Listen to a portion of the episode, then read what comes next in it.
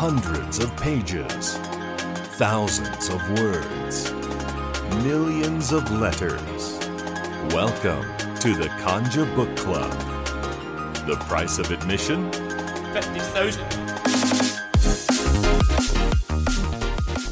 What is up, everybody? Welcome to the Conja Book Club, a weekly Youtini podcast where we intentionally experience the Star Wars Expanded Universe together, one story at a time.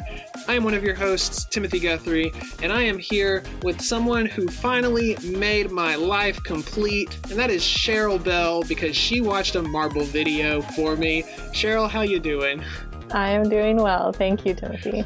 What are your thoughts on the Marble video? Be honest.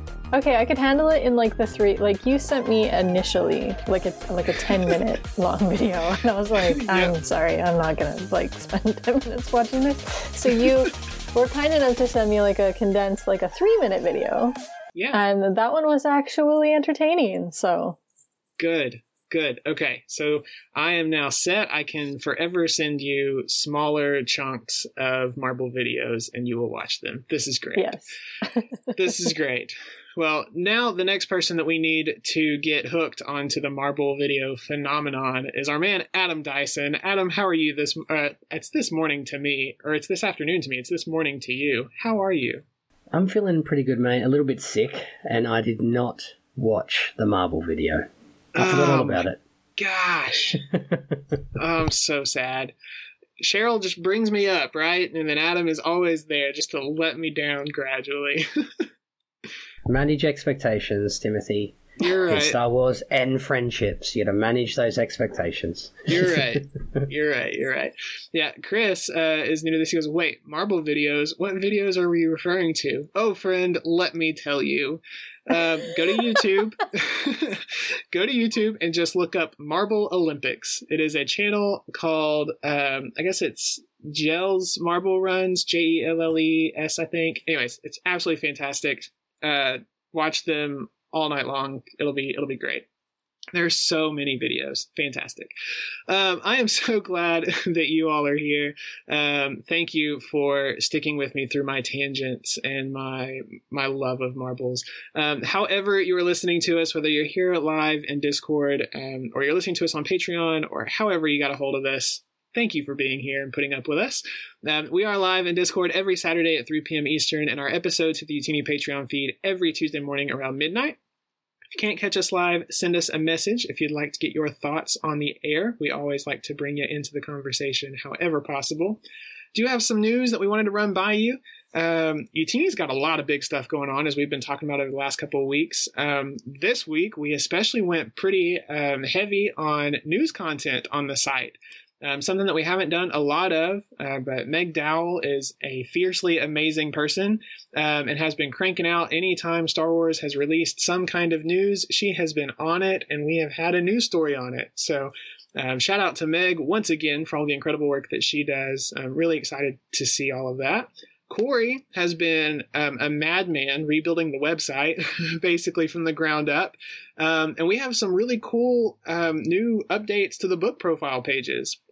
So whenever you go to look up Heir to the Empire or you're looking to purchase Victory's Price for March, um, check out the sleekness of the new book profiles. Um, they are beautiful, easy to read. Um, they used to be kind of like dull and gray and just kind of there. Um, this is this is great. Corey's been absolutely killing it. Um, and we have a whole lot of more news coming down the line. Um, the timeline's been getting a huge refresh, and I think we'll have an announcement about that coming up in the next week. So stay tuned. Adam, we've got some Discord stuff going on. What would you like to tell the good people about there? Uh, so I uh, finally went ahead and upgraded the, the Youtini Discord to a community level Discord. So basically, we've moved away from a server with a just for a group of friends to a server that supports a particular entity, so Youtini itself. So uh, new users, for example, will join and they'll get this nice professional little welcome screen, and then before they can even type in the server, they need to verify mobile phone numbers. Um, as cool. well as like look at our community code of conduct and our fan code. They have to read it, they have to agree to it, um, and then they're actually able to join the server. So, with the website getting an upgrade, I thought it was time that the server itself also got an upgrade. you've taken us into the next level. It's like we're professional or something. That's so cool. That is really neat. I've seen some of the channels upgraded, so I guess that some of that is is part of that process, huh? Yeah, so our community rules channel becomes not just any other channel anymore. It actually has an effect on those trying to join. Um, That's really cool. New, so if you if a friend of yours joins Youtini in the future, all they'll be able to see is those that Utinity. Oh, sorry, that Utinity. Wow, that community rules channel until they actually agree until they actually agree to it, and then they can actually Yes. jump in and, I- I- really like the term that you just coined, the utility. I love that. You're welcome. I'm sick. Get off my back. Yeah, no, you're good. That's really fun.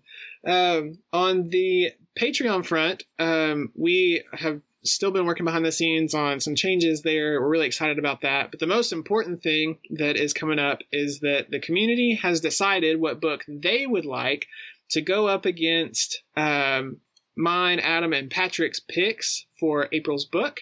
Um, and the community has chosen Queen's Peril. So now it is up to our patrons to log in. The poll is up live, and they get to vote for the next week on which book we are going to read in April. So Cheryl is super excited, and she is immediately going to her phone to, to vote. So your options are Catalyst, which is my pick, Thrawn, which is Adam's pick, Into the Dark, which is Patrick's, or Queen's Peril, which is the community pick. So I cannot think of the record off the top of my head right now, except for the fact that I know that I am still winning on picks. Um, uh, you're tied now. am I tied? Well, two for Catalyst and two for Thrawn. Well, I'm thinking like All right. over our overarching oh, over the I length thought you meant like of the like Book Club. actual like poll The- right now. the- I was like, Alright. the people All right. like my picks better, is what I'm Oh, saying. That's because I see, that's I see. because More you, you, look, you look at the bookshelf. You look at the bookshelf and you pick like the second favorite. don't come in here with I win it all. You pick what they want. And that's just you don't give them what they want, Timothy. You pick what you want to pick. It, I mean, you know, it is what it is. Um, I will say, I can't remember if it made the audio last week or not. Um, I think it was after the show, but I think I've decided that my next community pick, which is no one wants to do this, um, my pick is going to be a Mace Windu book, just so that we have to have a Mace Windu segment every week. And so that, that will be what will happen in the future. So, I'm But it just, won't be a segment. It'll be like an hour a week exactly. of Mace. Exactly.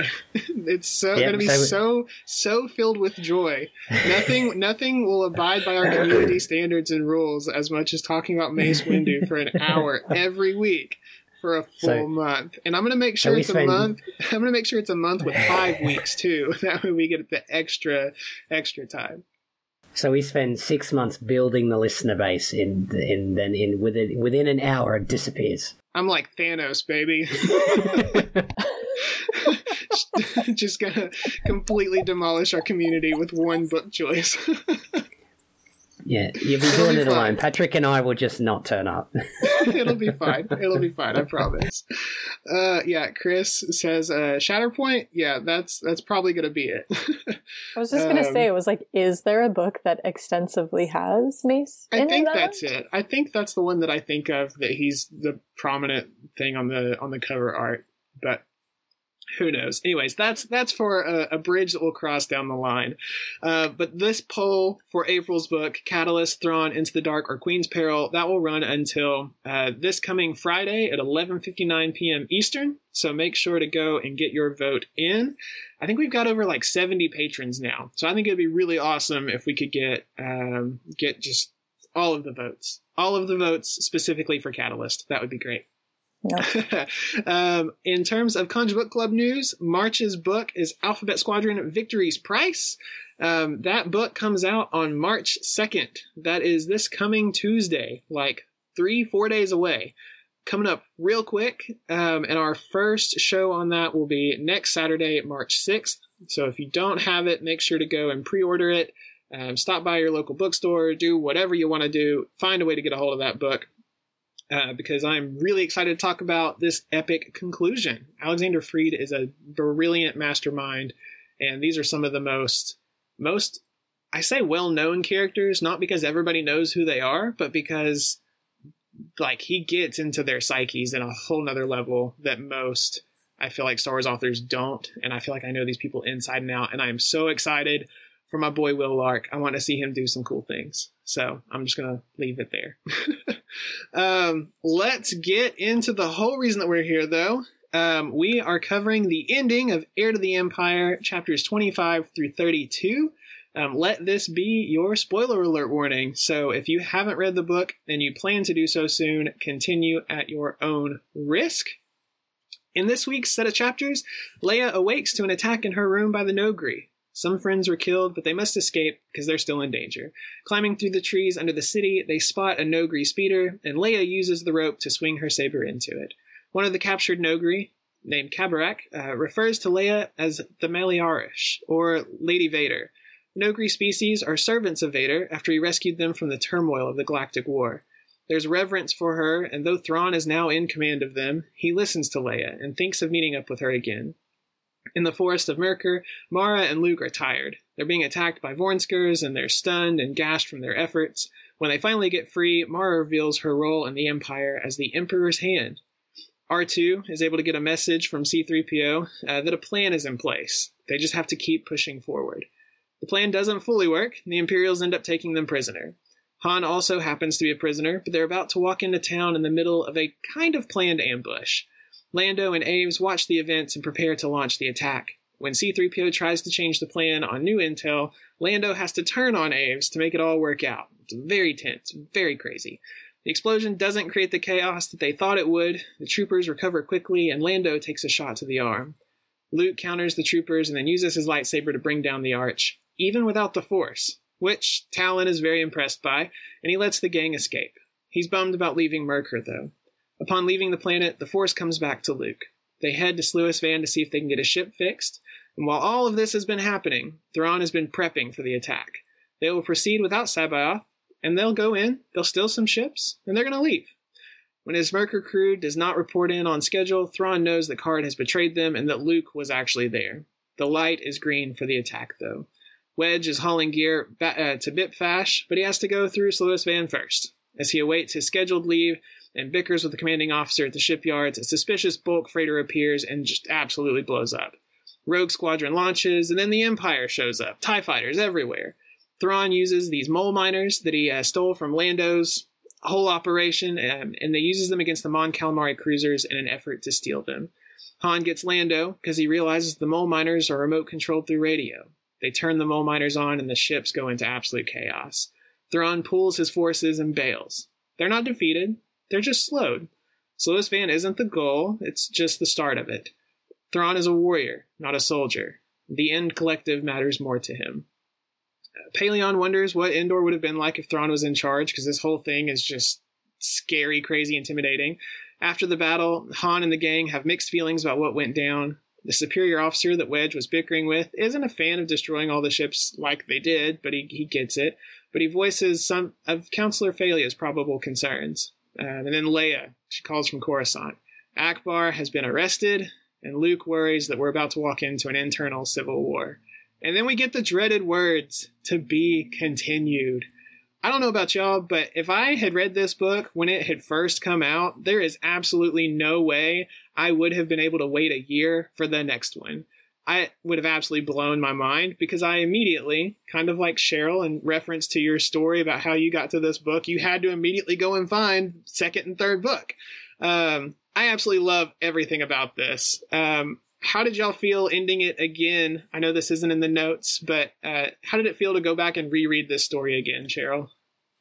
Oh, I always love, always love reading this story. So it was, yeah. It was just as much of a joy to read it now as it was upon my first reading of it. I've read it several times, so but I haven't picked yeah. it up in a while, so it was it was fun. Good, good. And Adam, you finished this weeks ago. um, how did you feel coming to the ending of this? I don't know, mate. It's been too long. I've completely forgotten. no, uh, it felt good because, like, I've heard so much about this book. So when I had finally finished it, it was like a big milestone in my Star Wars journey, I guess, that I could say that I had read Heir of the Empire and and that at the end I'd really enjoyed it and wanted to then read the next one, which I went ahead and did. Well, I yeah. would have then read the third one if Into the Dark didn't come out when it did as well. have you finished book two yet? I have, yes. Yeah. Good. Good for you. Um, that's it's also good. It's also good. Um, let's you know talk about everything that we did read this week, um, and I kind of want to start off with Leia. So, um, Zahn admits in the 20th anniversary edition that he kind of feels like uh, Leia gets a little bit of the shaft in this back section of this book. Um, like sh- there's not a whole lot of character stuff, but we do get some good moments with her. Um, and we get this major plot twist with Khabarakh um, behaving differently towards Leia once he learns that she is Lady Vader. Adam, what did you make of that development and Leia's sense of trust in him? I just really like the name Lady Vader, for one. Um, but for me, it, it made a lot of sense. Darth Vader had saved Khabarakh's people, and it was only natural that to meet you know, a blood relative, but the actual daughter of that individual would have been a very powerful moment for Cabarak.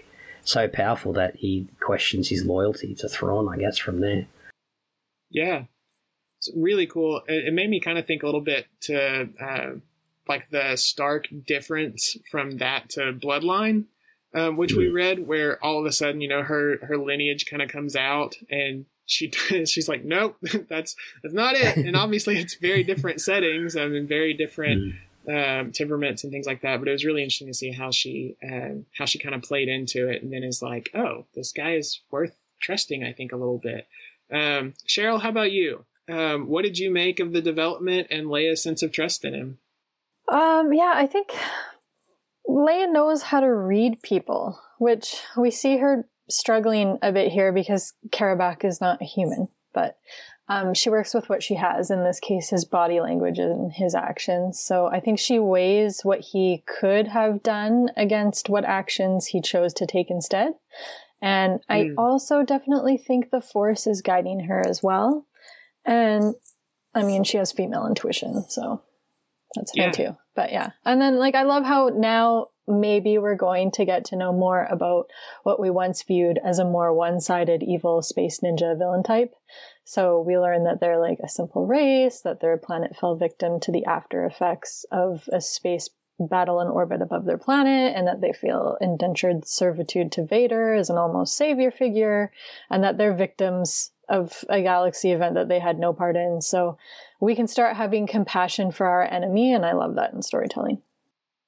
Yeah, I think I mentioned a couple weeks ago that like seeing um, Rukh and Rebels made me really excited uh, because I was like, I've heard so much about this character, and then like he had such an unfortunate ending there. But when reading these books, and especially the especially book two, um, where you really get into who the Noghri are, um, yeah, this was a whole nother level um, and I love the way that Zahn is able to to introduce um, introduce them and introduce the complexity of how their their kind of life debt situation works a little bit. I mean, they're not that different from the Wookiees in some ways. So mm-hmm. I loved loved seeing that.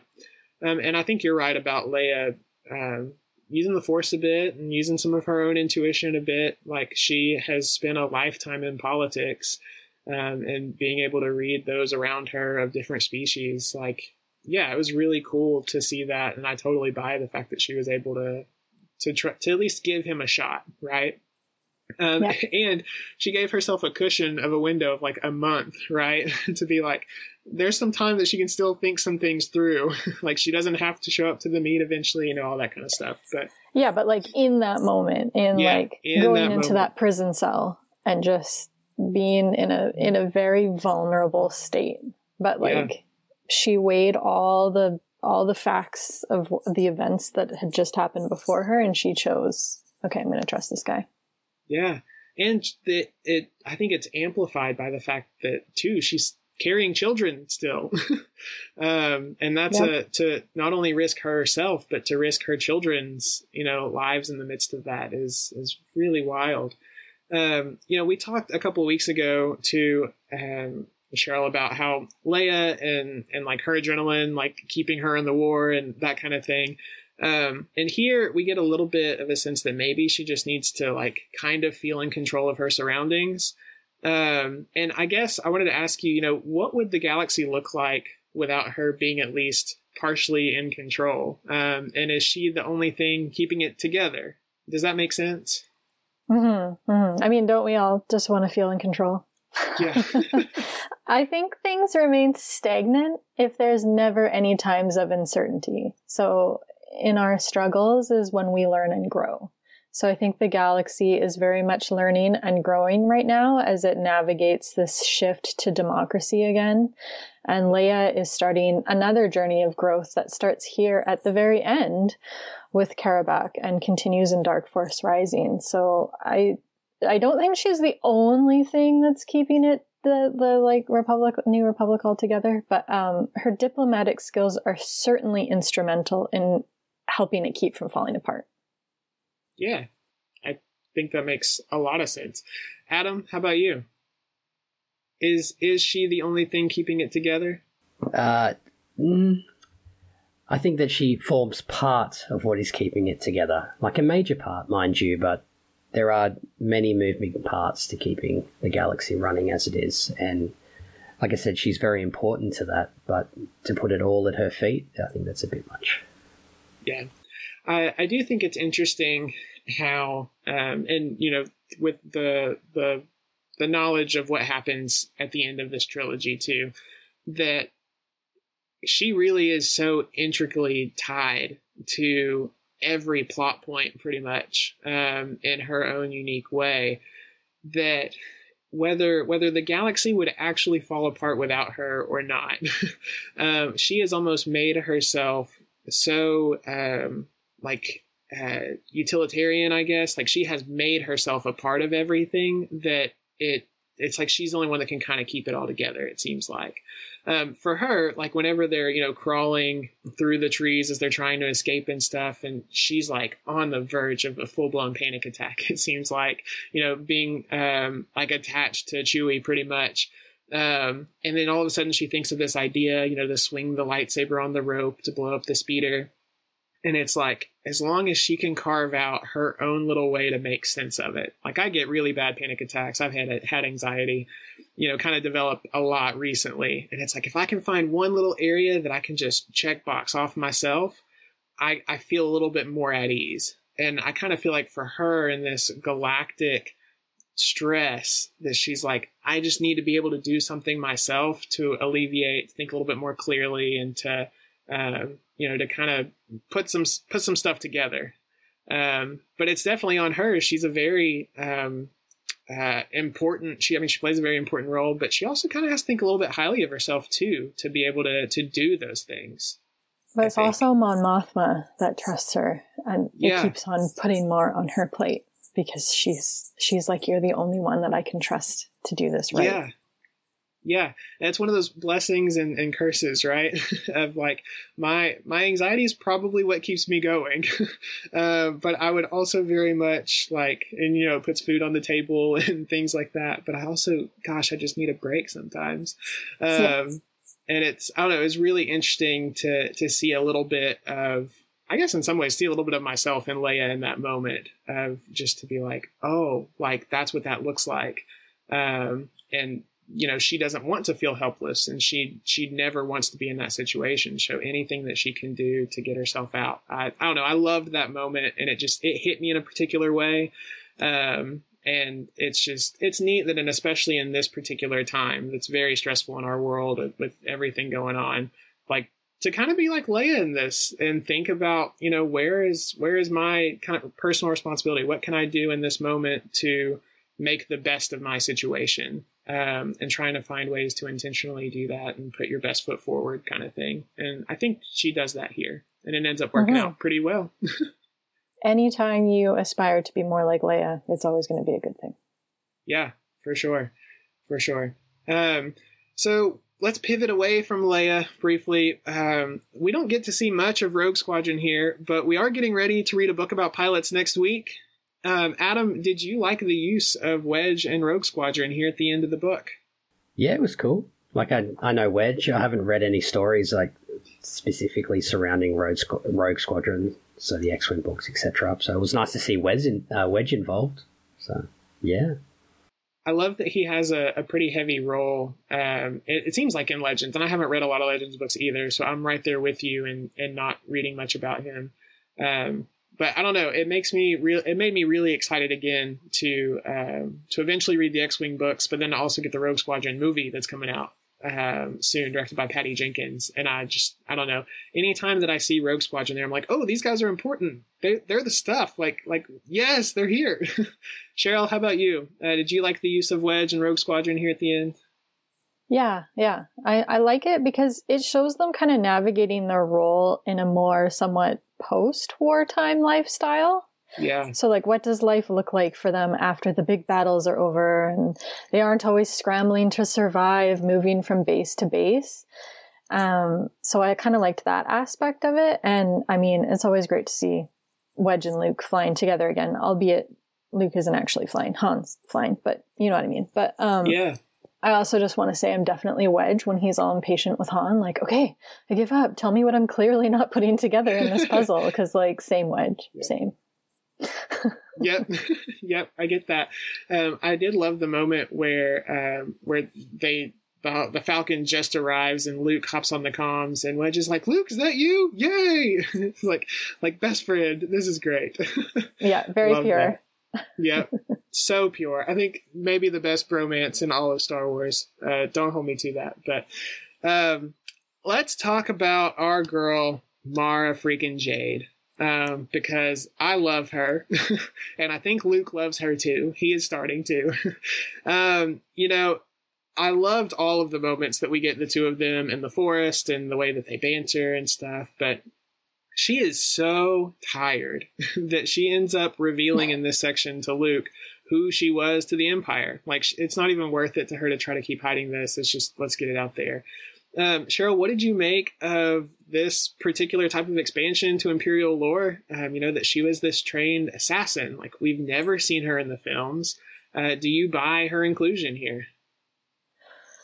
I think I just instantly bought it because I just loved her character so much that I just like accepted it. It was like, yeah, sure, she was off on a mission. That's why we never saw her. And like, um, yeah, I was, yeah. So, and I like, yeah, I just I just instantly fell in love and just was like, yep, cool. Adam, how about you? Yeah, I personally love the idea of the Emperor's Hand. Um, thinking back to when I was playing the Old Republic, there was an Emperor's Hand, and I think you played a position like the right hand, you're the Emperor's Wrath or something like that. Just the idea that you're working in the shadows and where you go um, you know, fear tends to follow and all that kind of thing. So yeah, I love that little addition to the lore. Yeah. Do you do you feel for her a bit now too? Um, that she has absolutely nowhere to go after Endor, like being the Emperor's hand, like she's been cut off from her body. Like, do you feel for her in this? Who are yeah, you asking that. first? Oh yeah, Adam. I have a paragraph, so who are you asking? yeah, let's go, go with Adam, Adam first. So, I'll give my simpleton simpleton's answer. Uh, yes, like her rock has been taken away, um, or what she sees as her rock, her her reason, like the reason for her to be there, her being. Um, it would be like incredibly traumatic to lose all that, to lose that foundation, and just be in like really just a void. Yeah, Cheryl, give us your paragraph. so I absolutely feel for her. Um, her just going off, building on what Adam said, her world was built by the emperor in such a way that her whole identity is completely tied to him. So like, Mara is a victim of grooming. She was most likely isolated from anyone else outside of whomever the emperor allowed her to interact with, which is a form of alienation. And then she is then conditioned or trained to do his bidding, whether it be espionage or being an assassin or wherever he, whatever he needs her to do. And her whole identity is tied to him, which makes her dependent on him. She is hmm. nothing mm. without him. No prestige or power is her own. And when he died, she was left with nothing. Yeah. God, it's so heavy so heavy, and it totally makes me feel for her um, because she doesn't have a way out. Um, like she's scrambling um, just to find some piece of her identity because it's basically been taken from her, right? Like that's that's so tough to see. Um, and I'm, you know, it seems like Luke kind of picks up on that a little bit um, because he doesn't reveal to Han, you know, who she is um, and why she wants to kill him. Um, and that's the first time when I read that I was like, "Ooh, they're gonna love each other. This is so fun." like because um, he loves her. yeah, and uh, uh, it's just Zahn did a phenomenal job just writing her, um, and just to make us care for this brand new character so much. Um, I did want to read. So he talks a little bit about her creation, and I just want to give the behind the scenes on it uh, from the 20th anniversary edition. Um, so he says, Mara Jade's creation began with a simple idea and plan to tie the opening section of Return of the Jedi more closely to the main story presented by the Star Wars movies. To elaborate a bit, Han's rescue was, of course, a vital part of Jedi, but to me it always felt a little disconnected from the main rebellion plotline, which it was, of course, rescuing Han was strictly personal on everybody's part. As he mulled it over, it occurred to me that Vader's attempt to persuade Luke to join him in The Empire Strikes Back the Emperor might very well have decided that Luke was more liability than potential asset, and sent someone to take him out when he turned up at Jabba's palace. What kind of person might Palpatine send? It would have to be someone competent, naturally. It would also have to be someone who could meet Luke's Jedi power head on. Finally, it would have to be someone who is out of the normal chain of command, lest Vader get wind of the plan. From all that came the idea of the Emperor's Hand, a shadowy agent under Palpatine's sole command and from that ultimately came Mara Jade. And although her early history still remains mysterious, Zahn adds that he has now had a chance to tell a few of her stories of her life as the Emperor's Hand in Star Wars Allegiance and Star Wars Choices of One. So if you haven't read those and you want to know more about Mara, you should do that. Both of which I have not yet read but own. Oh, nice. Well, yeah, that's going to have to be your next year, project. And I'm like, I have to read them still. yes, Yes. Well, I, I just I love that to see kind of how her creation came to be um, and how he kind of worked at it backwards and just to choose Mara specifically, and I think also just to choose a, a, a, female counterpart to Luke was such a I don't know was really cool to see, um, and I love that she is such an enduring character now. Um, just so cool. Mm-hmm. Speaking of enduring characters, Thrawn, the ultimate big bad in this particular trilogy. Um, he makes quite a bit of an impact uh, here at the end. He doesn't want C'baoth near the Sluis Van attack um, because he knows that C'baoth does actually want power, even though it you know doesn't seem like that's the case. Um, knowing that the attack didn't go in Thrawn's favor, Adam, do you think that he made the right call by keeping C'baoth on the bench? I do. Uh, not for the reasons that you've already spoken about, but I think it's also because one doesn't want to become reliant on a force user um, in in battle like that. I guess he's seen what happens when that force user is taken away. So looking at the Battle of Endor, and C'baoth in, is what insane basically at this point. Yeah. so to have him there in the first place is a bad idea. But I think the main thing, just from uh, like a military point of view, is he just does not want to rely on that because it's not always going to be there. He has to look at ways that he can be victorious on his own merit with his own non-force sensitive forces. Yeah, that's a that's a really good point. Um, I, I think there's part of me that kind of was like, I don't know, why not just end it all? Um like if it's i guess Thrawn maybe didn't know for sure that Luke would have been there that Han would have been there that he could have destroyed you know the leadership basically in one you know pretty fell swoop. But I don't know Cheryl what do you think? Did did Thrawn make the right call by benching C'baoth I personally think that Thrawn is somewhat misreading C'baoth like C'baoth likes the up close and personal control over others. And okay. I think Thrawn incorrectly thinks that he would be more like the Emperor in like the galactic conquest, but C'baoth doesn't mm. quite run that way. Like he wants to control every single aspect of your life and make you in his image. Like he doesn't want the power to rule. He wants the power to play God. Interesting. So I still think it was the right call not to have him there, but I think that for other reasons than what Thrawn is saying, um, I also think that the the job could have been botched. Like as soon as C'baoth realized Luke was there, like he would have got yeah. distracted by that. Ooh, that's a good thought. Like he would have thrown everything else to the water to the wayside just to make sure that he got yeah. Luke. Yeah. Interesting. Yeah, because I guess I guess he wants he wants him more than he wants the Empire's reign. Um, yeah, he, he doesn't want that earlier in the book. Yeah. Yeah. He doesn't care about. Interesting. I love that thought. Um, cool. So part of that process, I think Pellaeon makes um, the the case that he sees Thrawn as a true warrior, um, not a soldier. Cheryl, what do you think about that? And which do you think he is? Do you think he's a warrior or a soldier? And is do you see a difference? Uh, yeah, I feel like there's a big difference between soldier and warrior. Uh, soldier is a fighter using their skills and training to, to fulfill their orders and rely on a chain of command, and they have limited initiative. Whereas a warrior is a fighter using their martial spirit, or in Thrawn's case, tactical genius, as and personal philosophy to fight. With mm. warriors, it's typically more about honor and glory. And I think Pellaeon is seeing that Thrawn has always had the long term objective in mind, whereas others may have lashed out to teach the rebels a lesson in the moment.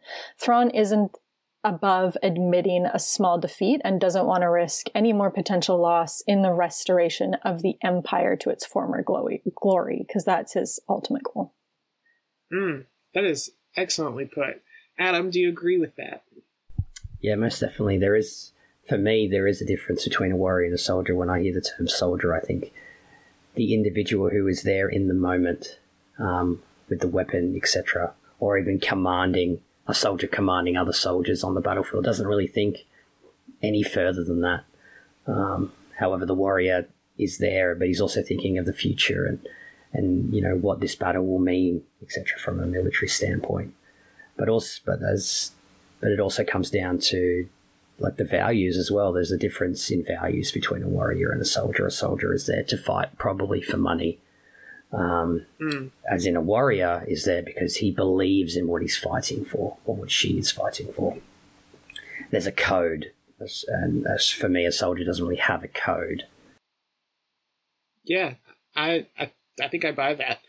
Um, it's really interesting. I'm I'm trying to keep up loosely with the conversation between Chris and Ultimate Sauce in the chat, um, and you know they uh, are talking about you know how um, C'baoth's obviously too insane to be an emperor, um, but it's interesting that Thrawn, you know, being pretty good militarily, he can't really do politics or run a galactic society. So it's interesting to see kind of what those pieces could look like. Um, like if Thrawn's ultimate goal is, you know, to eventually build the empire back up, kind of who sits at the top of it because do you, like would it be him kind of a thing. Um, and, and like yeah sorry and like just quickly on the values of the soldier versus the warrior like a soldier can have values like he can believe in you know the organization that he's fighting right. for for example but he but he's blindly going forward without thinking for himself. A warrior's values is that he still believes in his own personal honor or her you know, there, there, there is a difference between the two like yeah. a warrior you know, or a soldier may become a warrior in the future. Right. I feel like, um, in a sense, like soldiers are definitely necessary um, and and part of winning the war, any war. Um, but I think of like whenever I play Halo, if the grunts overwhelm me, they're the weakest of of the bunch. But I mean, they're gonna kill me because they just outnumber me tremendously.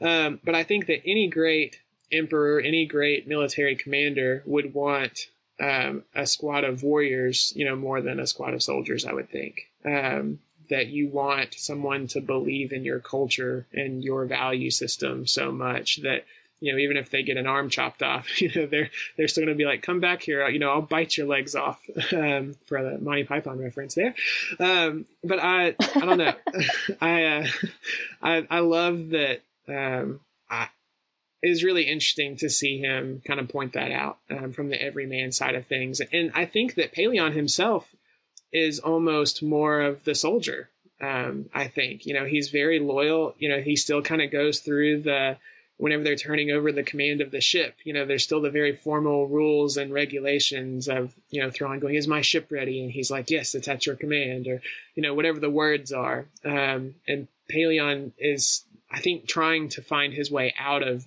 being that soldier mindset. But the fact that he notices there's a difference there is a good, um, I think, a, a, really neat sign, I guess. Um, Adam, how do you think that Endor would have ended if Thrawn were in command? Do you think it, it would have been any different, or would our heroes still have won? That's a big question, Timothy. It is a, a big, big question, question to ask a man at 7:45 in the morning. I think that it would have ended. It would have ended in the same way with the defeat. However, like to get to that point would have been different. It would have been for Thrawn. There would be no personal stake in it. Like he's thinking in this on in a strategic matter. Like you look at the Emperor, and he's very personal in his approach. He's there for himself. He wants a desired outcome for himself. But Thrawn would be fighting for the idea of empire. Um, and perhaps in that it would have ended differently is the fact that he would have retreated earlier. Mm. Um, he would have yeah. made a calculated military decision and got out of there and saved more of his ships. Mm-hmm. Perhaps would have saved the Super Star Destroyer. As all these things that, that, so yeah, it would have ended differently because Thrawn would have got out of there faster. Hmm. Interesting. That's a really that's a really good point. Cheryl, how about you? Oh yeah, I think it would have. I mean, ultimately, the Emperor is still like the Death Star's fate is still sealed, probably. But yeah, because you have the Force as your ally in that end of the in that end of the battle, I think. But potentially, yeah, the like pot- the potential is there that the Empire could have won that battle if Thrawn was in command, at least of the space fleet side of it. Yeah, I think it's really interesting, you know, talking about you know even the differences between a warrior and a soldier. Um, you know, the warrior kind of aspect buys more into the the team goal, the ultimate goal, and Emperor Palpatine, as much as he is in charge of you know a galactic empire, he is still very much driven by personal desires. Um, and that ultimately could have been his downfall there. Um, and I love, you know, thinking that Thrawn may have pulled out sooner, um, or maybe would have had a completely different strategy to have to have mm-hmm. gone through all that. Um, I want to bring up Zahn once again. Um, he talks a little bit about the character of Grand Admiral of Grand Admiral Thrawn here at the end, um, and he has an opinion on how the Battle of Endor would have gone. And so I want to read that real quick. He says, So here at last we have all the pieces that went into the creation of Grand Admiral Thrawn. He's competent and capable, enough so that his troops can be assured that they have the best possible chance of winning whatever battle they're being sent into. He cares about his troops, and they know he won't sacrifice them for nothing. And he's driven by logic and reason, not anger or ego or wounded pride. Throw in the semi mystical art thing, through which he can anticipate his enemy's moves, and make him an alien, because the Emperor disliked aliens and would never give such a rank to one unless he was really, really good. And when you've done all that, Grand Admiral Thrawn simply falls out of the equation. I think the greatest compliment Thrawn has ever received came from a U.S. serviceman. Um, he told me he and his buddies had read the Thrawn trilogy and had agreed that they would unreservedly follow a commander like Thrawn. Oh, and what would have happened if Thrawn had been in command at Endor? The rebels, in Timothy Zahn's humble opinion, would almost certainly have lost. So, very interesting. Um, I think there's a lot of cool conversations that can be around all of that. Um, and yeah, Adam, I mean, you're talking about it there in the chat, and you just said it that you know the ending of the story showed us that Thrawn's willing to know when he can't be victorious and will retreat to fight another day. And I think that's a lesson that he learned from having the failure that he mentioned earlier in the book with that one piece of art that he kind of held on to that you know i may have taken the L today but i can come back and take the, the greater win um, down the road and i think that's it's really cool um, let's move on from Thrawn to talk about our heroes. Um, we get a little bit with Luke. Um, I say a little bit. We get a lot with Luke here, um, but we've talked about him a lot already, um, and we may have talked about this a little bit last week. But what is it about Luke that makes him so freaking special? Um, and how is it that he can do the things that he does even without the Force? Uh, Cheryl, let's start with you. Uh, for me, I think what makes Luke special is we see his capacity for compassion and empathy, particularly with Mara. Um, I also love how absolutely chill he is when faced with surviving alongside right. someone who wants to kill him. Right.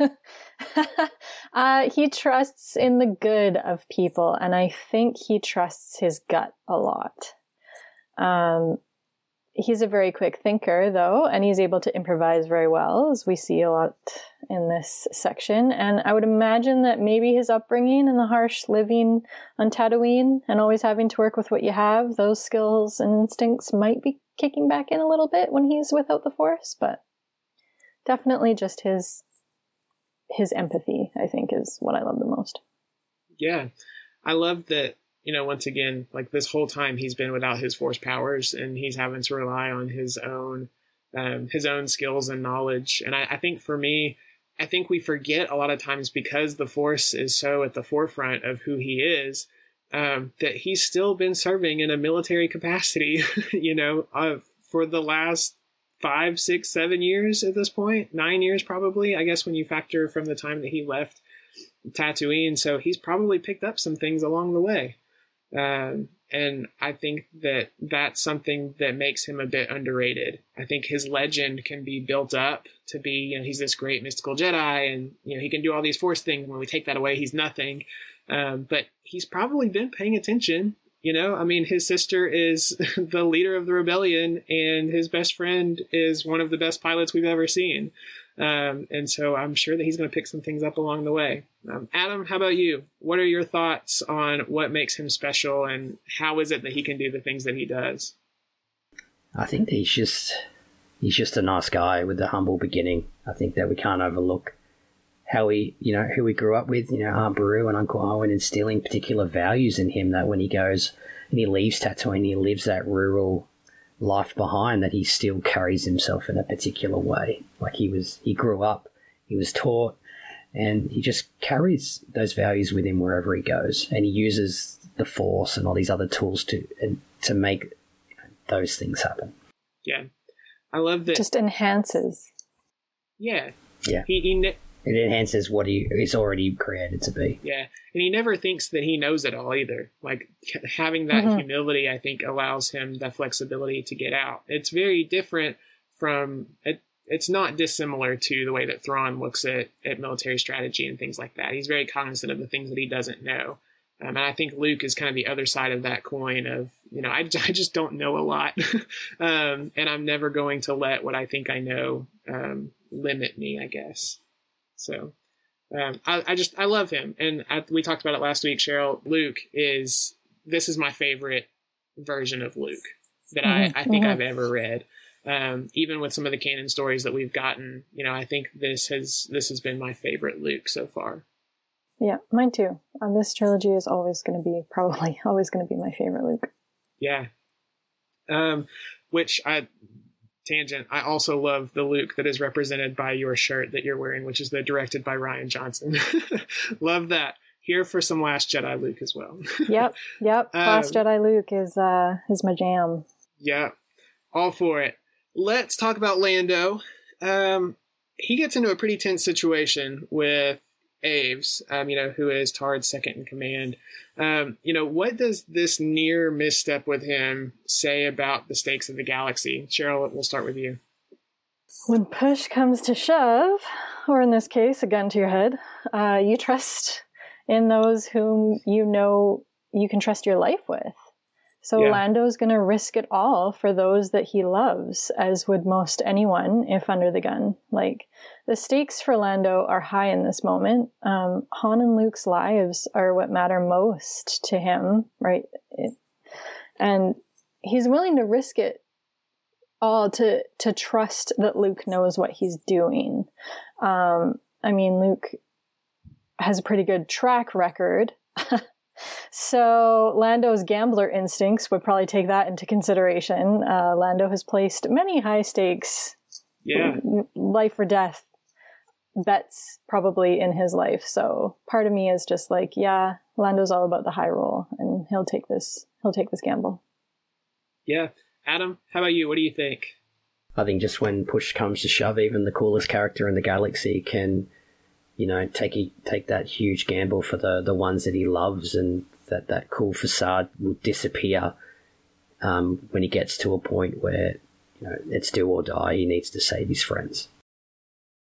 Um, we see something like this in um, canon too. The the new comic lines um, that are currently running through um, between a new uh, Empire Strikes Back and Return of the Jedi. Um, Lando has a very similar situation with a very near and dear ally in a way, um, where uh, he basically holds um, Poe Dameron's daddy at gunpoint as well, um, in an effort to save Lobot.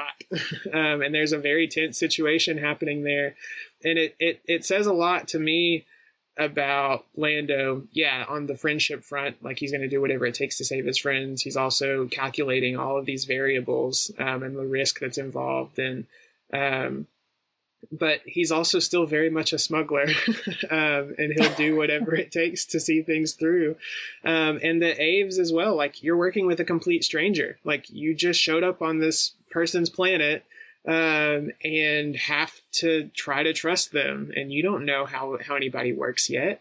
Um, and Lando's one who left the war too. And so I think about some of those things of, you know, he resigned his commission, you know, he doesn't want the general title um, and to see him kind of get put back into this, like there's there's a lot that's on the line, um, and it's it's just really fun to see when when Lando is is here, and I, I don't think I would see anybody else quite in this situation like him, the way that it was handled.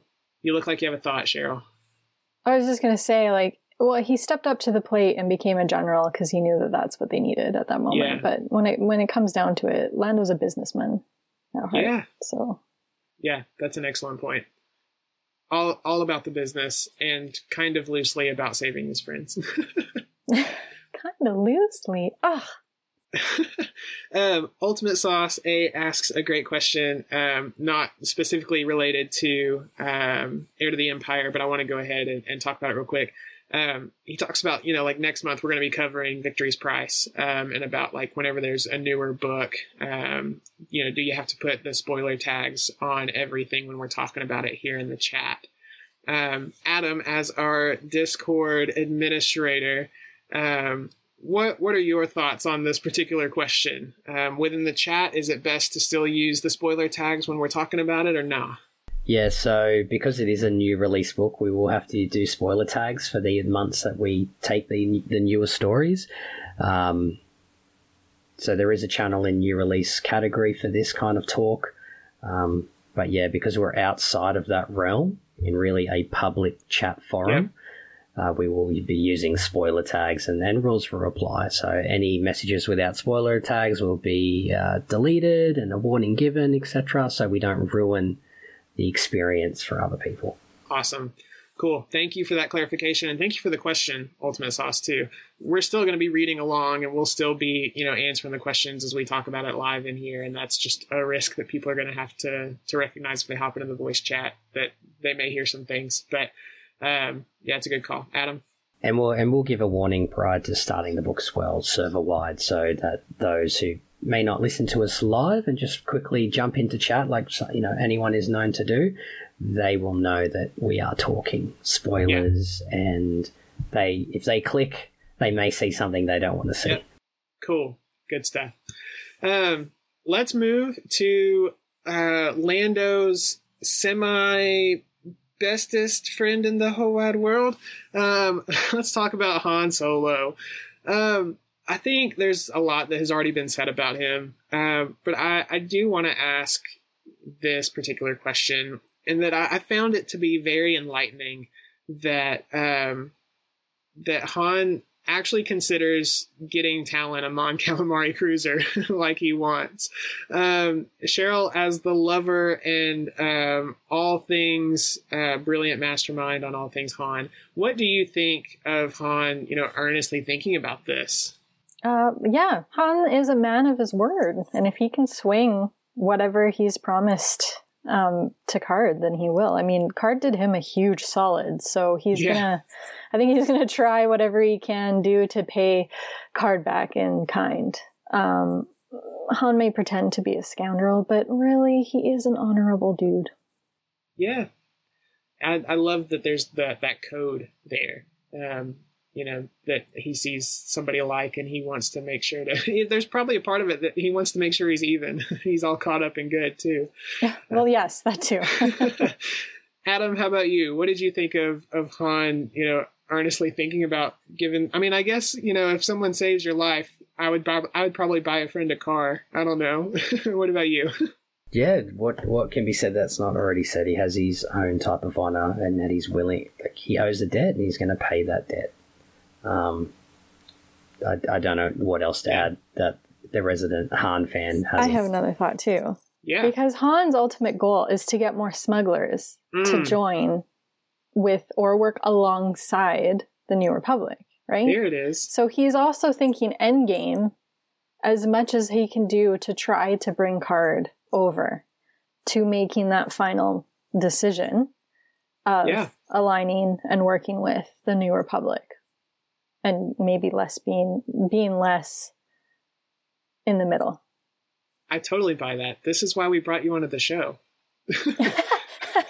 Yeah, that makes total sense.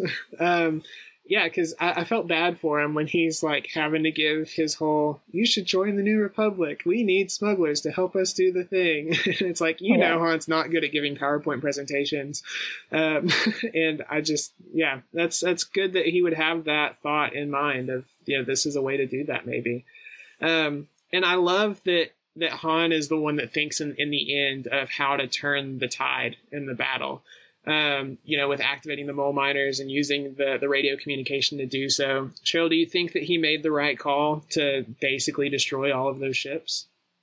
Definitely, because I would rather have heavily damaged but repairable ships in my fleet than have working ships in the hands of the enemy. So Yeah. the Empire still is at a disadvantage when it comes to fleet size in comparison to the New Republic at this point, even with these damaged vessels taken into into account. So uh, the New Republic may be stretched thin, but it's still got the upper hand.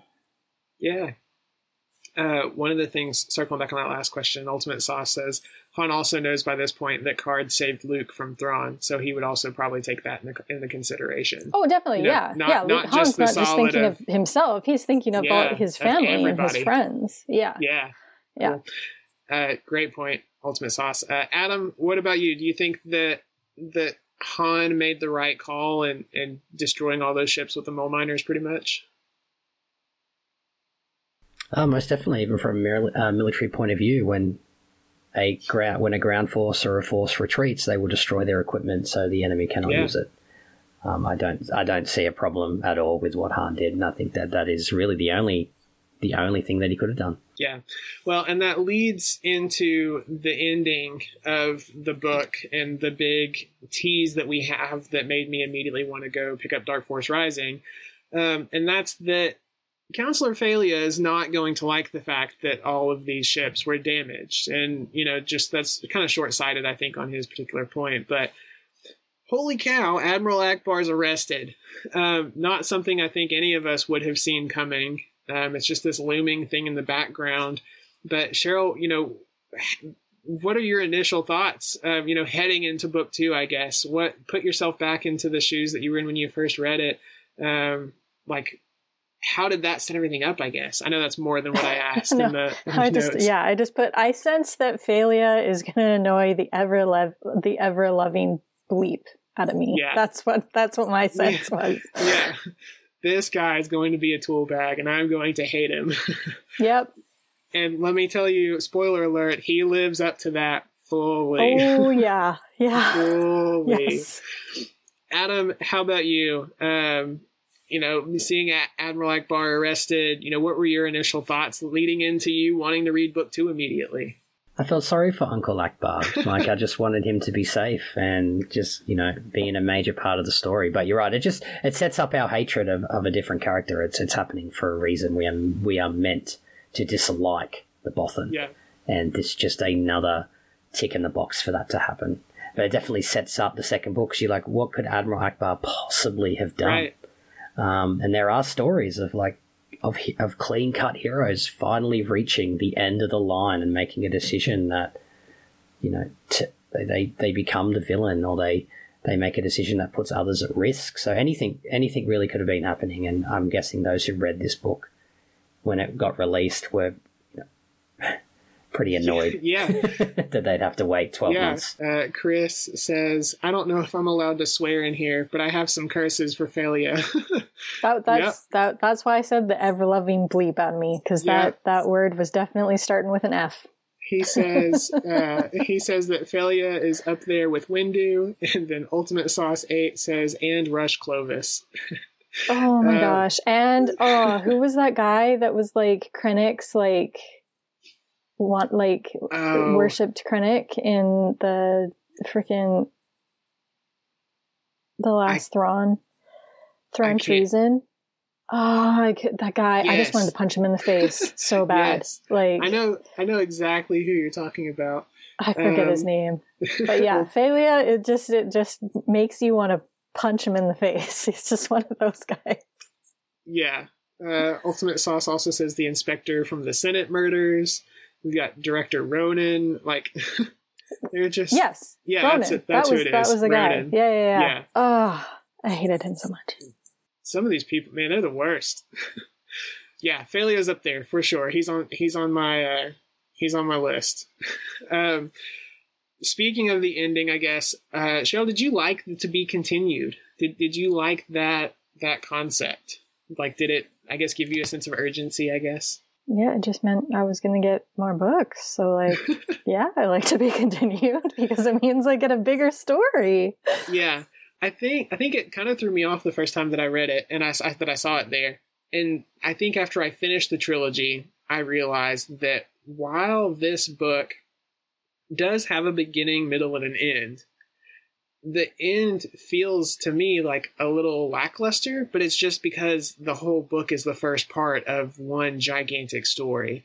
And so i think that if this book ever gets any any kind of flack or, or hate or anything like that. It's like it's not a perfect book, and I'm like, but it's a perfect three books. Because it's it's the first act. yeah, yeah.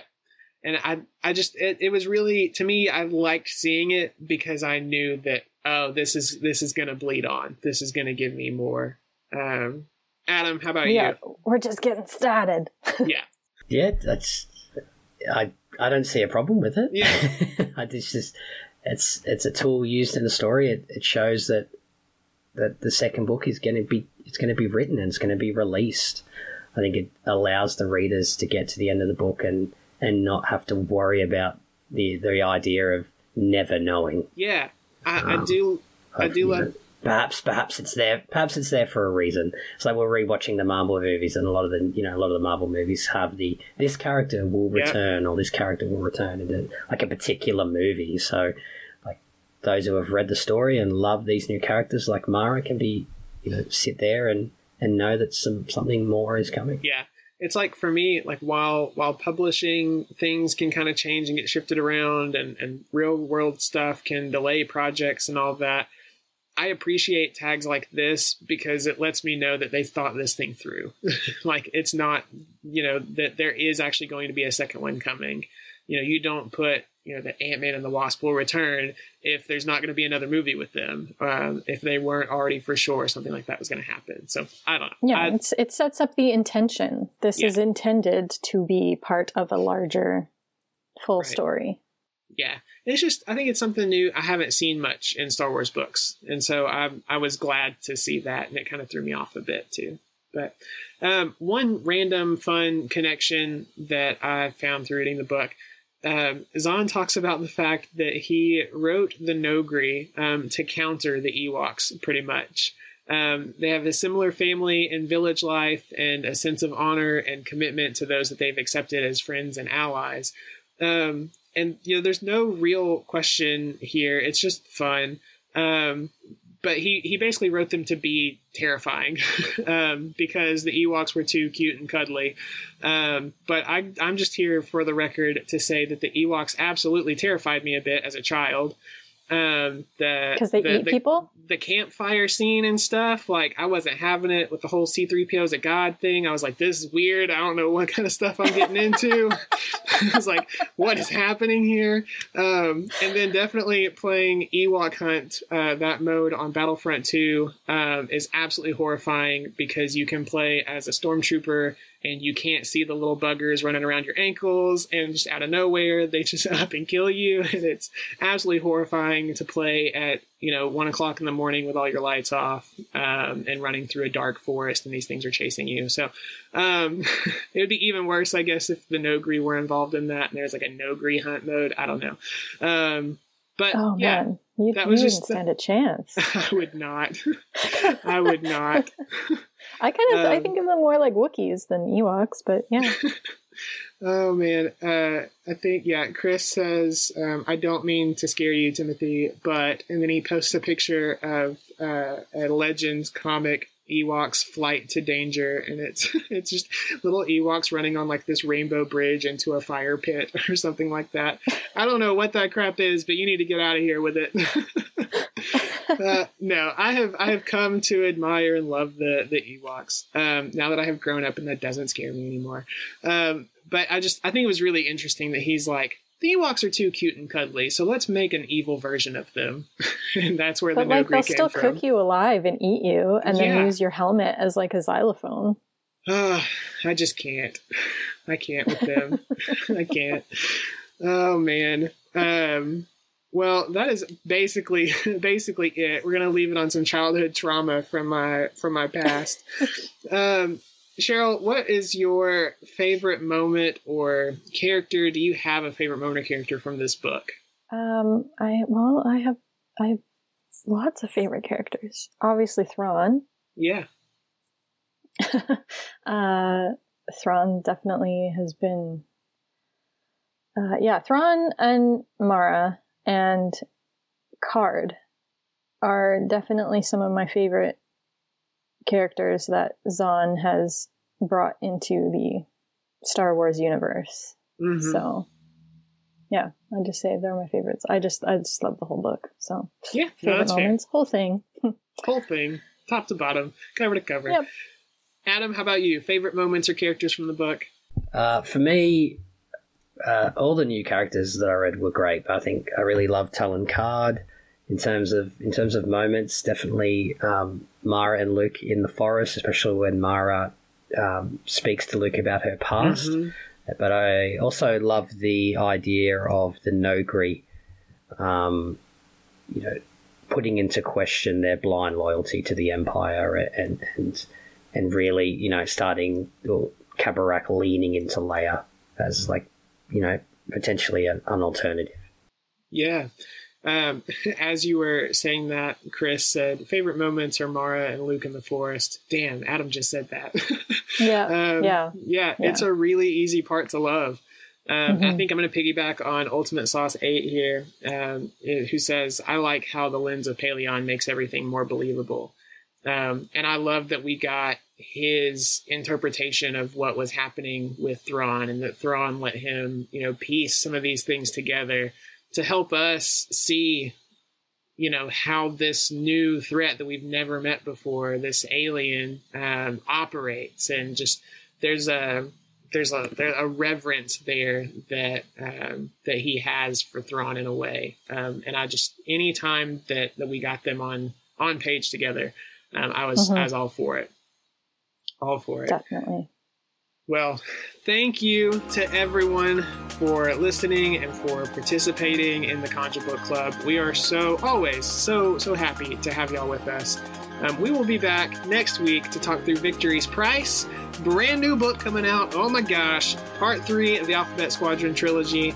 Um, in the meantime, you can find me, Timothy, on Twitter and Discord at underscore T Guthrie. Adam is at DarkstarAU, and Patrick is on Discord at Mac11. Special shout out for the final time this month uh, to Cheryl Bell. You can find her in the Discord community at Cheryl with the blue butterfly. She is always killing it. Um, you can definitely find her in assembly chat on the reg. Um, it's always a fun time in there. Um, anywhere Cheryl is is a fun time, I'm sure. Uh, if you want to help support the show, head on over to youtini.com, look up Heir to the Empire, and click the Amazon link on the profile. It'll keep us on the air um, and help us produce some more awesome content. You will find links to Heir to the Empire and March's book, Alphabet Squadron Victory's Price, in the show notes in the Start Here channel and Discord. If you'd like to help us out more directly, you can find us on Patreon or pick up some merch at youtini.com forward slash merch. A special thank you to Sally and Chris Eilerson, um, Kyle Hickman, Elizabeth Cloutier, and Freddie C. on our Alliance High Command Patreon tier, and Cheryl Bell, Patrick Ortiz, and Carl Sander on our Jedi High Council tier for their amazing support. And shout out to Adam and Cheryl for podcasting with me today. May the Force be with you, everyone.